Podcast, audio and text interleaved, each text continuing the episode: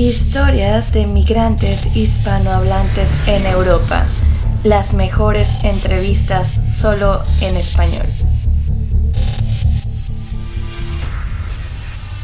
Hola querido Yaotzin, estamos muy contentos de que nos hayas querido dar esta entrevista de parte de la redacción de Ecos de Hispanoamérica y de la Freies Radio Stuttgart. Te agradecemos por tu tiempo y queremos empezar esta entrevista preguntándote quién es Yaotzin Botello. Soy efectivamente Yaotzin Botello. En Alemania se ha cambiado un poco el apellido por Botello, por la forma de pronunciar de los alemanes, ¿no? que la doble L se convierte en la L. Pero al final es este, Botello. Soy un periodista mexicano, nacido en México y ahora naturalizado alemán. Vivo desde hace 16 años en, en, Berlín, siempre en la capital de aquí de Alemania, este, ejerciendo el periodismo y la producción televisiva.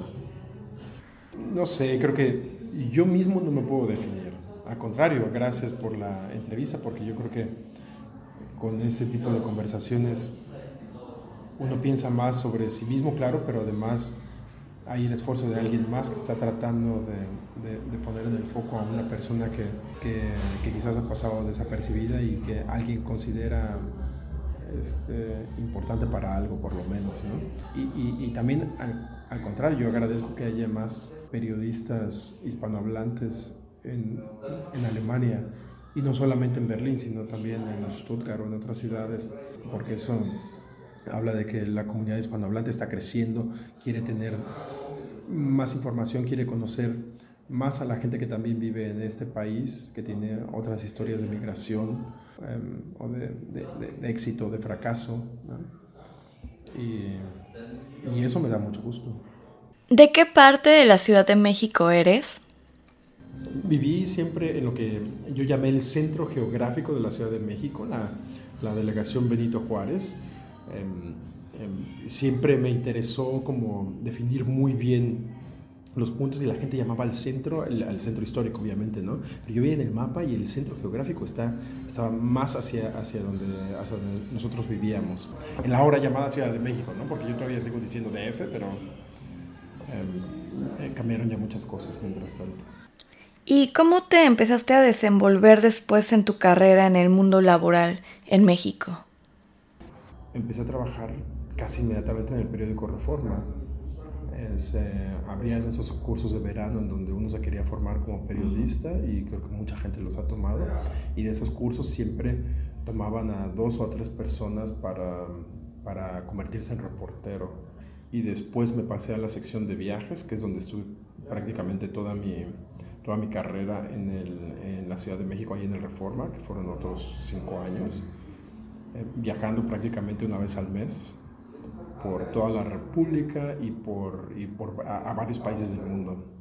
Y haciendo, claro, como tenía yo, yo tenía una base también más política, a pesar de que me dedicaba a reseñar viajes y a dormir en hoteles de cinco estrellas y a viajar en, eh, en aviones también, en business class, me interesaba siempre la, la parte la parte política de las cosas. Entonces iba hacia una nota bonita sobre algo, pero también me interesaba saber cómo estaban las cuestiones em, de, de, turismo, de migraciones, de economía, y entonces me la pasé escribiendo textos para todas las diferentes secciones. Ya desde entonces se despertaba en mí una ambición de querer colaborar en varias partes del periódico, de decir que un periodista no puede ser estático y no se puede quedar mirando en una sola, una sola fuente, en un, en, un solo terreno, sino que también puede ver a, a, a varios lados, ¿no?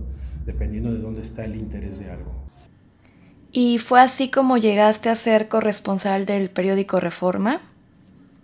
Más o menos, o sea, terminé siendo corresponsal del periódico, pero todo empieza también por historias personales. Yo me enamoré de una, de una alemana en, en, la Ciudad de México que me dijo, em, con, con, quien estuve dos años ahí en una relación así como de, de ires y venires, hasta que se nos acabó el dinero y a ella le ofrecieron un empleo en Berlín y me dijo, ¿por qué no te vienes conmigo? Y, terminé con ella. Terminé, terminé siguiéndola, renunciando a mi contrato en el periódico, renunciando a mi departamento en la ciudad para, pues, para venir aquí a Alemania. Yo ya conocía Alemania porque había tenido una beca en donde había venido aquí, una beca de periodismo, había estado tres meses aquí en, en Berlín eh, viendo cómo se trabaja, eh, cómo se habla el alemán, porque bueno, hasta entonces uno no tiene contacto con un idioma tan lejano y tan raro y tan difícil. Y bueno, ya más o menos sabía cómo era todo eso.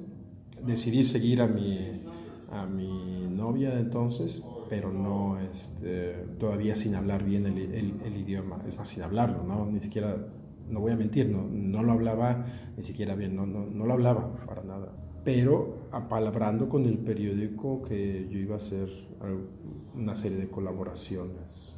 Yo llegué en el 2004. En el 2005 tuvimos una canciller alemana, tuvimos un papa alemán y todo eso empieza a dar noticias internacionales también de cierto ámbito y Alemania se empieza a, empieza a ser una especie de, de, centro, un nuevo foco de atención. ¿no? Y estábamos en el 2005 también en los preparativos del Mundial de Fútbol, así que el deporte también estaba dando mucho de qué hablar. Y, todo eso, más el Mundial de Fútbol, era de repente, para, mí Berlín, digamos, era una beta de negocio, en, en el sentido estricto de, eh, como diría un periodista freelance, ¿no? porque también uno, como periodista freelance está buscando todo el tiempo ver dónde colabora para ver cómo puedes pagar la renta, ¿no? También. Y eso era así, pues era una beta y, y, había que explotarla y yo estaba aquí. Y la explotaste. Y la exploté. Y después me quedé, poco a poco me fui, este, hubo una, una continuidad en el, en el tipo de colaboraciones hasta que me convertí en corresponsal, vaya, el periódico me nombró corresponsal y ya estuve trabajando con ellos así unos, unos 10 años, un poquito menos. ¿Y no te dio miedo? ¿No, ¿No pensaste en ese momento cuando estabas con tu novia de ese momento que iba a ser muy difícil para ti hacer periodismo en otro idioma? Nunca lo pensé. Em, primero porque yo llegué ya con un plan de trabajo y estaba tratando de meterme en ese plan de trabajo. Y el mismo, la misma velocidad con la que hay que hacer las cosas te impide pensar en, en, otro tipo de miedos. O sea, si, si, lo veo ahora y me dices, vamos, hay que mudar, tienes que mudarte a otro país, tienes que, tienes que empezar a investigar en otro idioma y tienes que empezar a buscarte otros nuevos empleadores o periódicos que te publiquen tus historias, ahora mismo yo diría difícil, ¿no? Porque además la situación del periodismo se ha, se puesto cada vez peor. Un gran punto es que yo tenía que escribir en mi idioma y todo se publicaba en, mi idioma. Lo único difícil ahí era empezar a hacer un poco de investigación para encontrar la información que necesitabas. Yo no hablaba muy bien el alemán y eso me tomaba lo que ahorita me toma quizás una hora, antes me tomaba un día completo si te encontrabas con una persona era más fácil porque por lo menos los gestos y, este, y las gesticulaciones ya te permitían saber un poco más por dónde iba una cierta respuesta, ¿no? Pero igual nunca puedes contraatacar con otra respuesta en otro idioma porque no, no, puedes pensarlo tan rápido. Tienes que pensar primero en tu mente cómo, lo, cómo estás formulando algo en español y después cómo contraatacas en otro idioma, ¿no? Sí, sí. Eso lo hacía difícil, pero Nunca me, nunca me dio miedo, lo, lo, lo, hice hasta que en algún momento yo estaba haciendo entrevistas prácticamente en, en, alemán sin pensar mucho más en lo que tenía que traducir y en, lo que, y, en cómo tenía que traducirlo. ¿Todavía sabes la fecha exacta en la que llegaste a Alemania? Aquí llegué el 15 de julio del 2004. ¿Y qué tipo de visa usaste en ese entonces? periodista, una visa de periodista. Este, yo llegué con visa de periodista, tenía muy, o sea, y no, no fue difícil sacarla porque yo venía con un trabajo en mente, venía con el apoyo de un periódico que me quería publicar las cosas que yo estaba haciendo, que además con esa visa no puedes trabajar de otra cosa que no sea para, para el medio que inscribes. ¿Qué significa para ti Berlín? Berlín es una ciudad de cambios, de transformaciones, una ciudad que está, que está tachada por la historia, que está parchada, perdón, esa es la palabra correcta, que está parchada por la historia, como muchas otras ciudades, es, es decir, no, quiero caer en una especie de, de, eh, pleonasmo, pero en Berlín la, la historia te está persiguiendo prácticamente en cada cuadra que pisas, calles, monumentos, museos que tienen que ver con la Primera Guerra Mundial, con la Segunda Guerra Mundial, con la caída del muro, con el tiempo de la con la, con, la, con el levantamiento del muro, con el tiempo de la Guerra Fría. Berlín es una ciudad de cambio. ¿Te gustaría volver a Ciudad de México? La extraño mucho, pero yo creo que no me gustaría volver. Es una ciudad que me en la que me encantaba vivir porque la conocía muy bien y porque sabía manejarme muy bien en los, en los lugares en los que yo vivía y convivía, pero eh, es una ciudad muy pesada y además se ha convertido en una ciudad muy pesada por, eh, por el tráfico y, y la contaminación o sea, si quisieras quedarte para siempre aquí en Alemania. Yo creo que sí, tampoco lo he pensado así, estoy también como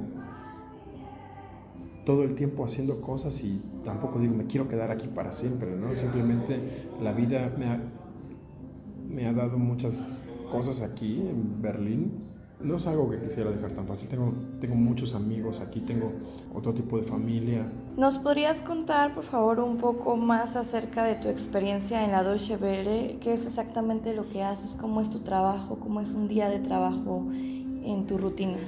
La Deutsche Welle es la, la televisión pública de Alemania. Yo creo que en Alemania no se conoce tan bien porque no da un servicio a los alemanes. Se ha convertido en, un servicio internacional exclusivamente, primero para expats, los expatriados alemanes, a los que se les daba información en alemán de lo que estaba pasando en su, en su país, pero ahora se ha convertido en, en, un brazo eh, del sistema televisivo alemán para dar a conocer al mundo lo que está pasando en Alemania ya no solamente para, para, los alemanes que están radicados en el extranjero, sino para, para la gente que quiere saber algo de Alemania o que quiere saber algo que está pasando en Europa o en el mundo a través de los ojos de Alemania. Lo que nos dice el público, por ejemplo, de América Latina es, yo quiero ver la Deutsche Welle porque siempre me presenta las cosas más objetivas que mi noticiario en México, en Colombia, en Perú, en Chile o en Argentina, en donde primero no tratan temas internacionales y segundo cuando los llegan a tratar los tratan de una forma más, más amarillista. Em, yo soy productor de programas de, entrevistas en la Deutsche Welle en español, Deutsche Welle Latinoamérica, y ahí yo me encargo de hacer este, justamente los programas que tienen que ver siempre con diálogos, con discusiones o con entrevistas ahí tenemos, tenemos también las noticias y tenemos los programas de entretenimiento o magazines donde uno aprende de ciencia, de tecnología, de autos, eh, de nutrición, de la vida en general. ¿Y qué diferencias encuentras entre hacer periodismo en México y hacer periodismo aquí en Alemania? Muchas. Bueno, no tiene que ver, em, eso por ejemplo no tiene que ver nada con, con, la Deutsche Welle. Yo te cuento mi experiencia antes como corresponsal, que es donde yo estaba viendo cómo, cómo los periodistas trabajaban. ¿no? Em, y separo esto porque en la Deutsche Welle eh, hay periodistas, pero no estamos haciendo... Em, yo no tengo la comparación de cómo se hace televisión aquí con cómo se hace en México. En cuestiones de periodismo, em, yo me he fijado que los alemanes son mucho más eh, meticulosos en su trabajo. Buscan hacer las cosas con, más, eh, con mayor precisión si alguien, si, no les convence un dato, van y buscan y buscan más y buscan más hasta que encuentran el dato correcto o una comparación de datos y puedan este, presentar un artículo mucho más, mucho mejor balanceado y más objetivo. En México lo que vi muchas veces es que uno lo que quiere sacar es la declaración de alguien y publicarla, sin, sin poner mucho más balanza en las cosas, de este periodismo de declaracionitis el, periodismo alemán también busca muchas veces presentarte una historia, algo más, algo más completo y más profundo. Busca eh, siempre decirte, esto que está pasando te puede afectar a ti o, le afecta a, toda una, a comunidad, a una ciudad. Volviendo al tema del alemán, ¿qué tal lo llevaste en ese entonces con el proceso de aprender alemán? ¿Te gusta el idioma alemán? Mucho, yo creo que esa es una gran, esa es una gran ventaja, que, que siempre me gustó el idioma y que lo pude ir aprendiendo más rápido. cuando llegué aquí tampoco me hice, tampoco me, tampoco me puse así súper rígido y dije, qué idioma tan difícil, qué idioma tan, eh, tan raro, porque yo creo que cuando empiezas a pensar ese tipo de cosas es cuando tú mismo te empiezas a cerrar. Yo no quería quedarme atrás, estaba yo aquí en, en una sociedad en donde se habla en alemán y lo más lógico, lo, lo, lo, más básico y lógico que uno puede hacer es aprender el idioma para comunicarse con la gente que está aquí. Em, conozco mucha gente que llega y no quiere aprender el idioma porque su trabajo no se lo exige, porque la familia no se lo exige. Dicen, bueno, ¿para qué hablo otro idioma si estoy bien así? ¿no? Quiero comunicarme con la gente que está aquí y, y que sucede que habla un idioma, que es el alemán, entonces lo quiero aprender y lo quiero aprender bien para para poder no ser uno de ellos, pero sí que, eh, que me pueda ganar la confianza para que me cuenten cosas. ¿no? ¿Qué significado tiene la palabra migrante en tu vida? Es una persona que busca, que busca y que trata de encontrar. Yo te lo digo como una especie, como, como un migrante más cómodo, porque yo no creo que la palabra migrante se pueda aplicar a todos los a, todo, a todos nosotros. Yo soy, yo, soy, yo soy un inmigrante, sí. Tuve que aprender muchas cosas. Eh, es un proceso doloroso. Eh, es un riesgo siempre apostarle algo y, y, no saber si sí va a resultar o no va a resultar. Pero hay otras personas que no se hacen esas preguntas que yo me hago. Hay otras personas que simplemente tienen que salir y abandonar sus lugares sin, sin momentos de lamento y sin pensar conscientemente que están apostando a algo, simplemente están escapando de algo. Muchas gracias, Yaotzin. Sí. Es muy interesante lo que nos contaste. Soy Yaotzin y mando un saludo a los eh, radioescuchas de Ecos de Hispanoamérica.